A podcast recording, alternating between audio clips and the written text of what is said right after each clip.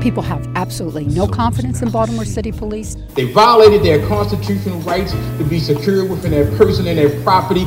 It's like the police don't have any respect for us, period. It's a lot of brothers and women, too, that's incarcerated for things they had nothing to do with. Not a panacea. Constitutional policing just means treat everyone equally. Welcome to Truth and Reconciliation, a podcast that recounts the troubled history of law enforcement in Baltimore and the search for solutions to heal from it a forum for providing a voice for people who have suffered at the hands of law enforcement and to inform and empower others through their experiences. And a show ultimately about holding power accountable through stories, thoughts, and discussion.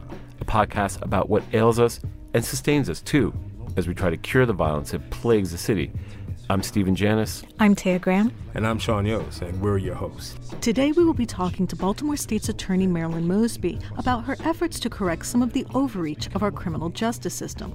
And we will also be delving into the details of the obstacles she faced, which says more about just how dysfunctional the system is and what needs to be done to fix it. All that coming up next on Truth and Reconciliation.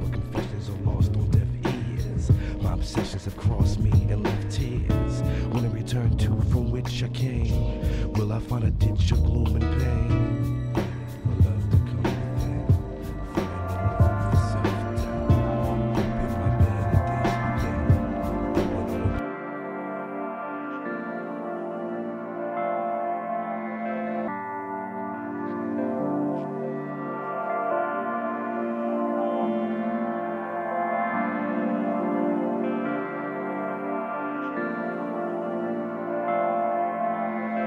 So I we wanted to uh, talk to our state's attorney because Tay and I were down in Annapolis and we were covering uh, the efforts to pass a vacatur law, as it's known, so that the state's attorneys or prosecutors across the state would have more power to vacate convictions that were unjust. And what struck us when we were watching it was the interesting reaction by the people or, or some other state's attorneys from other parts of the states who seemed not to want this power. But so uh, first, welcome.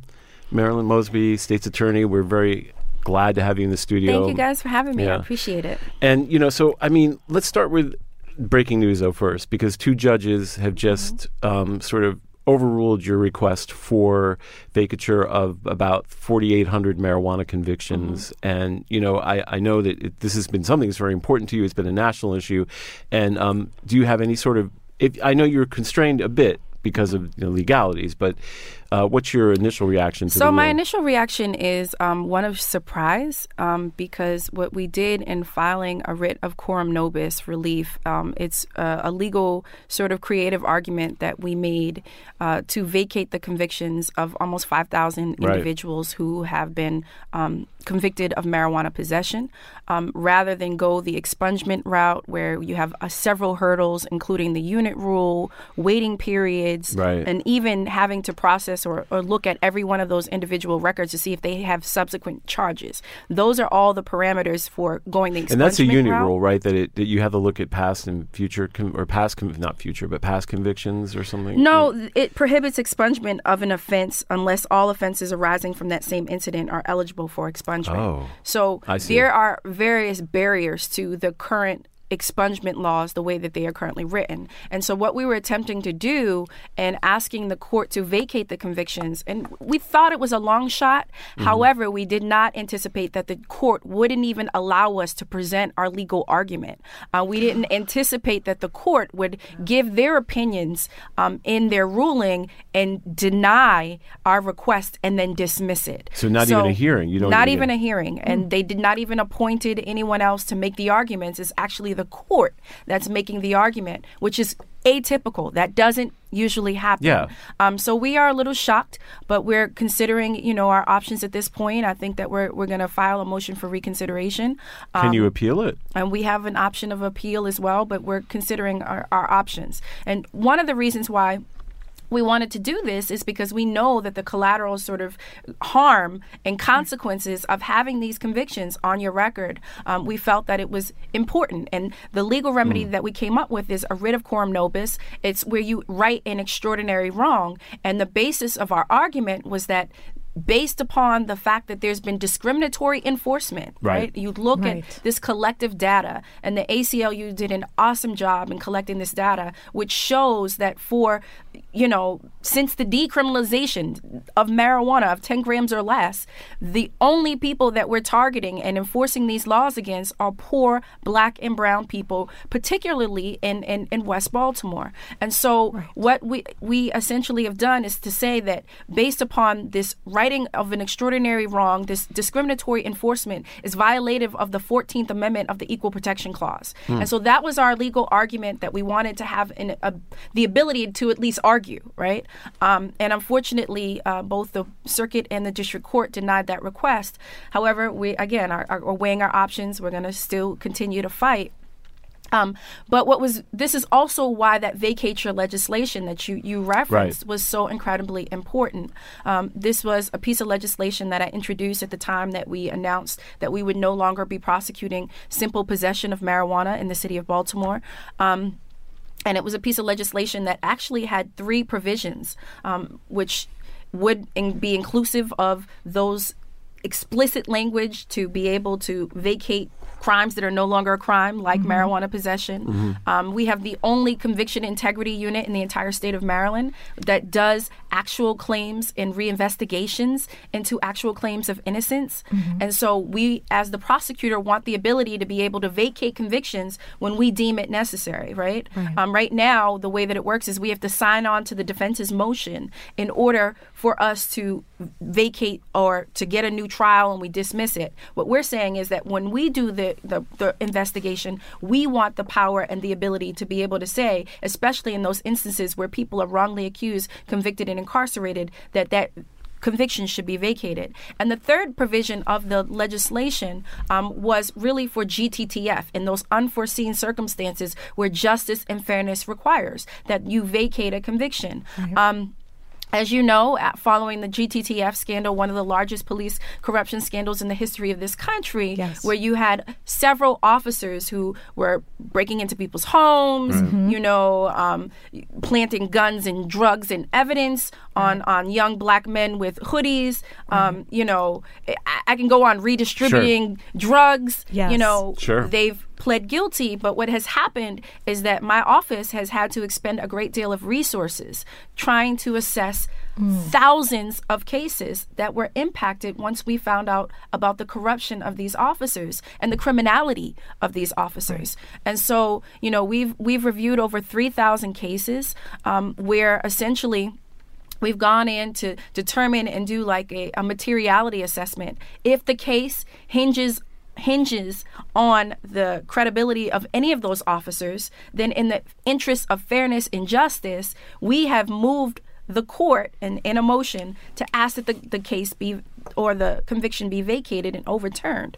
Well, in about 20% of the cases where we're the ones actually doing the assessment, we're the ones reaching out to defense attorneys, we're the ones arguing the motions in court and drafting the motions, in about 20% of those cases, the judges have come back and denied our joint request to vacate convictions. And so And how unusual is that? it, it's incredibly unusual. I mean, usually judges side with prosecutors in these cases. I mean, or you, in this case, we have two people who are joining. You have the defense attorney and you have the prosecutors who are saying this is in the best interest of justice and this is what we should do. And what the judges have essentially said is that there is no legal mechanism for you to be able to do it. So, what we did this year is we went down to Annapolis and we said we need a legal mechanism to be able to do it. And so, I'm grateful because we were successful in Yeah. getting it passed. Um, and I I'm, didn't I'm- think it was going to pass. you said what? We didn't, didn't we, think- but it wasn't. It, we I didn't think it was going to pass either because we got a lot of opposition to it. So, are those judges still unwilling to reopen those cases? Are you still facing any issues with the previous gun trace task force cases? So yeah, I mean those judges that have issued their ruling and their opinions uh, and denied our joint motions, um, you know, we're going to have to wait until this legislation is is is is enacted, And they just they just and say it will be just not. effective as of October. And just so I understand, even though the it would, the case is hinged hinged upon the evidence of the gun trace task force members, the judges are just like, I'm not even going to consider it. Is this another case where they don't give you a hearing? So no, they gave us a hearing in this in this instance, right? Mm-hmm. Um, what they're saying is that they they wish they could grant in our favor. However, there's no legal mechanism for us to be able to do it, which is why I went down to Annapolis and we fought for this legislation so that there would be a legal mechanism for us to do it. In that instance where I moved, for a writ of coram nobis in those in the marijuana cases like i said it was a long shot however this now legislation would allow us to be able to do it you So- have the legal mechanism in place So, what's your next step? Is there anything else you plan to do to erase these convictions in the future? So yeah, I'm going to continue to fight. Um, we do intend to file a motion for reconsideration. Um, we are also weighing our options as with regard to an appeal because again, Yeah. this is not. This is the way that it was conducted procedurally is atypical. Well, one of the things we found odd, and I just want to interject this before we, is just that the testimony of, of Caroline State's Attorney Joseph Riley, who represents, I guess, it's an organization of all states' attorneys. Mm-hmm. Now, your basic premise of your bill was to give more flexibility to prosecutors or more Right. power. More power, yes. And what? And did I re- misread his testimony today that he seemed to be saying we don't want that power? no, it certainly seemed to me that he was testifying that the, he did not want to be responsible for that power. So, I mean, what's your reaction to that? Because I thought it was kind of bizarre. I mean, I kind of couldn't figure it out. So I personally, um, you know, I, I was extremely disheartened um, this legislative session. This was a piece of legislation that clearly my prosecutors needed. Um, not just for purposes of the marijuana vacatures, but more specifically the GTTF scandal.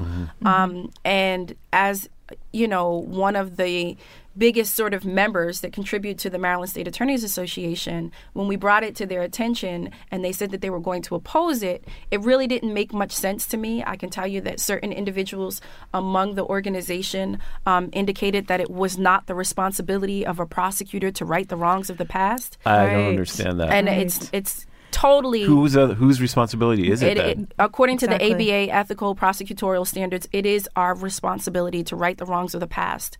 Um, as a prosecutor, you seek justice over convictions, and so you know that was extremely disheartening. I had some folks who said it was going to be politicized, and and meaning in terms of the fact that they weren't supportive because maybe they didn't necessarily agree with me or didn't like me. I have no idea. Um, but it was re- extremely disheartening because again we're one of the largest sort of members that make up that organization. And it was the only two that were supportive um, jurisdictions that were supportive Were of George's? the vacatur was mu- clearly Baltimore City and Prince George's County. Um, and you know, State's Attorney Aisha Braveboy came and testified on our behalf. And then we even got the Association for Prosecuting Attorneys, Fair and Just Prosecution Initiative. We got the judge who was actually on the legislative. Um, GTTF task force to be Mm-hmm. supportive of Right. us, the public defender, and then we we even got 55 of the most um, you know progressive prosecutors across the country Mm-hmm. and police commissioners to sign on to this legislation to say this makes sense, and to have the Maryland State Attorneys Association um, speak in opposition to it Yeah. was incredibly disheartening. Well, um, one of the arguments I think uh, Caroline County State's Attorney Joe Riley put forward was that if a prosecutor had that power, then they could use it politically or even personally to just vacate any conviction that they didn't agree with. I think that's one of the things he mentioned. How do you respond to that? So I think that's your job. That's your your Right. role, your Right. responsibility as a prosecutor, right? To utilize your discretion in ways in which you right the wrongs of the past, the mm-hmm. present, and the future. If you you come across that that's that's what the people have elected you to do. And unfortunately, some people are are fearful of doing that. yeah, I mean, Me on the other hand, I'm not. well, and he also seemed to be implying, which I thought was very, very indicative of how things go down in Annapolis. That somehow Baltimore didn't have a right to determine what was, you know, Yes. how we wanted to prosecute laws. You know, that it was like, well, we can't have people in Caroline County. Uh, you know, we can't have you not arresting people in Baltimore for pot when we're doing it in Caroline, Caroline County, as if Baltimore doesn't have the discretion, uh, or you know, that that Or power, shouldn't have or the should. dis- I think that's a better way to put right. it because that's always a theme in Annapolis. Well, we can't let Baltimore, you know, run its own city. I guess I don't know how else to say it. It was so bizarre, and it's such a thematic problem down there. It, it, it most certainly is. You know, I get that a lot. Um, unfortunately, I feel like I'm the redheaded stepchild whenever I'm in No, a it's number of these um, I've you seen know, it. meetings. But I mean, that's the reality, and and it's rather unfortunate. Um, but uh, you see what I'm up against. But you are part of a movement, a larger national movement that has seen prosecutors in places like Brooklyn and Philadelphia take, you know, more. I, I, I guess would say a, a what would be the best word to describe it? A, more of taking active active role in, in and do you feel like you do you feel like you get support from them maybe? Or? I do. I have a great deal of support, um, a great deal of pros- national prosecutorial support. Um, I work with the Fair and Just Prosecution um, Initiative. They are doing some dynamic work. Um, on the board for the Association of Prosecuting Attorneys, um, Dave LaBahn, Miriam Krinsky. I, I, I can't speak enough of how supportive they are in my efforts. Um, so yeah, uh, justice. Uh, because it gets a little lonely here in Baltimore. no, it, so- it can get lonely. let me tell you. Yes, definitely. Not just in Baltimore, in the state. Oh no, I agree. Yeah. You know, we've seen so many progressive reform bills die in Annapolis. What what do you think finally put this bill over That's the top? That's a great top? question. So I think we had bipartisan support, which went was you know Senator Chris West sponsored the bill on the Senate side, um, and Delegate Erek Barron, who I can't, yeah, everybody just respects and admires, um, sponsored it on the House. Um, it passed like unanimously without any sort of amendments in Wow. in the in the House and then the Senate. Of course, we had some some pushback because the Maryland State Senator Attorneys Bobby Zirkin, perhaps. Zirkin. I can just say the Maryland State Attorneys Association has more influence in the Senate. Um, so there were because some of Senator Bobby. We're going to say this because of Senator Bobby Zirkin. I will say that. As a reporter, we're not saying this is us. Okay, well, Yeah. I can As a- just say, as a reporter, and- yes. but I think it, it was it, it goes beyond him, right? It, it had a lot to do with the Maryland State Attorneys Association, Right. which has a great deal more influence in the Senate than they do the House. Right. Um, so them being in opposition to it, um, I can tell you that we compromised on the bill a bit, which was fine because I really needed more so the general provision, which ultimately prevailed. The explicit language of each of those provisions were uh, initially outlined in the bill and that was my negotiation was to compromise to the point where you know the general provision was more what i can i can use Yeah. Um, now, so you made national news just a couple months ago when you said you were not going to prosecute possession of marijuana. Yes. And I was just wondering, you know, because the police department has pushed back, initially pushed back. yeah initially So how has that been going? I mean, what what have you been seeing from this? I mean, is it progressing the way you want? Do you? i think it's progressing the way that we want right we have a um 24/7 central booking where we kind of where we process cases when someone's arrested. Mm-hmm. And so if and when someone is arrested for possession, mere possession of marijuana, we are releasing individuals without charges. So we're not seeing, you know, mm. people sitting in jail waiting. Um, but it hasn't really been a problem. It mm. really hasn't been a problem. And I know that there was all this these conspiracy theories that, you know, we were somehow going to be crime is going to be out of control Right. or the police department weren't gonna they were gonna lock everybody up that's not that's not the way that it's worked You said something that was really interesting when this first came out that I think people don't understand. Was there any evidence that minor marijuana arrests had any dent in violence or any of the crime that you had seen or experienced as a prosecutor? absolutely not and i, I didn't arrive at this conclusion like overnight right we did a, a great deal months worth of research and what we determined is that there's absolutely no public safety value so Right. you look at the places that have already uh, passed and legalized marijuana. You like Oregon, Las Vegas, Washington State, Colorado, and even D.C. Right? Like it, it, the crime hasn't skyrocketed. There's no correlation to an increase in violent crime, and what was also extremely telling is that it's counterproductive mm-hmm. in a city like Baltimore, where you have the spate of violence that we Yes, have, the level of violence Right. that we have. We should be utilizing our resources To combat that. solve the three last year 316 homicides. We had a 26% cle- year in clearance rate. Like 26%? 26% year in clearance rate from 316 homicides. Let's utilize our That's resources on. Right. solving these these murders. Where do you think that mom and, and, and you know there were a couple of weeks after I announced um, the the policy, the mothers of murdered sons and daughters. You know, right. they put had out a- the billboards. I saw that with Where do Catherine you- Pugh's picture on it. Yeah. Yeah, where do you think that they want us spending our time and our resources? Yeah. Right? They want to Yeah. get the, the bad guys, the criminals, the, Right. the the people who are preying upon the vulnerabilities of men, women, and children off our streets. They're not worried about, you know, Tyrone in West Baltimore because at the end of the day, Tyrone and Tommy and Kenton, they smoke. We know there's no disparate use, Right. right? There's no disparate Right, use right. among them. We Right. just know that there's disparate enforcement, and that's Yes. why Yeah. I can never be complicit in the discriminatory enforcement of poor Black and Brown people. Well, we know that the uh, previous uh, police commissioner, the interim police commissioner Tuggle, wanted to continue making marijuana arrests. How is this new police commissioner working with you? So, I mean, I'm very optimistic, and I have a, a, a great relationship with the new commissioner. I've worked with five commissioners in three years. So, what I can say is that, you know, I am very, very optimistic. Um, we are working together, and I've offered, you know, to help train and, and to collaborate with the police department so that everybody's all on one accord. Um, and so he's open to that. Uh, he has a job to do. I, I get it. He, he's he, at this point. I don't see it as a huge problem with them still. They there have been instances where people are being arrested for marijuana. It's not a huge problem because again, we're able to release individuals without charges. Now, you just won a big conviction of a police officer who, I guess, would say beat a young man outside of City Hall.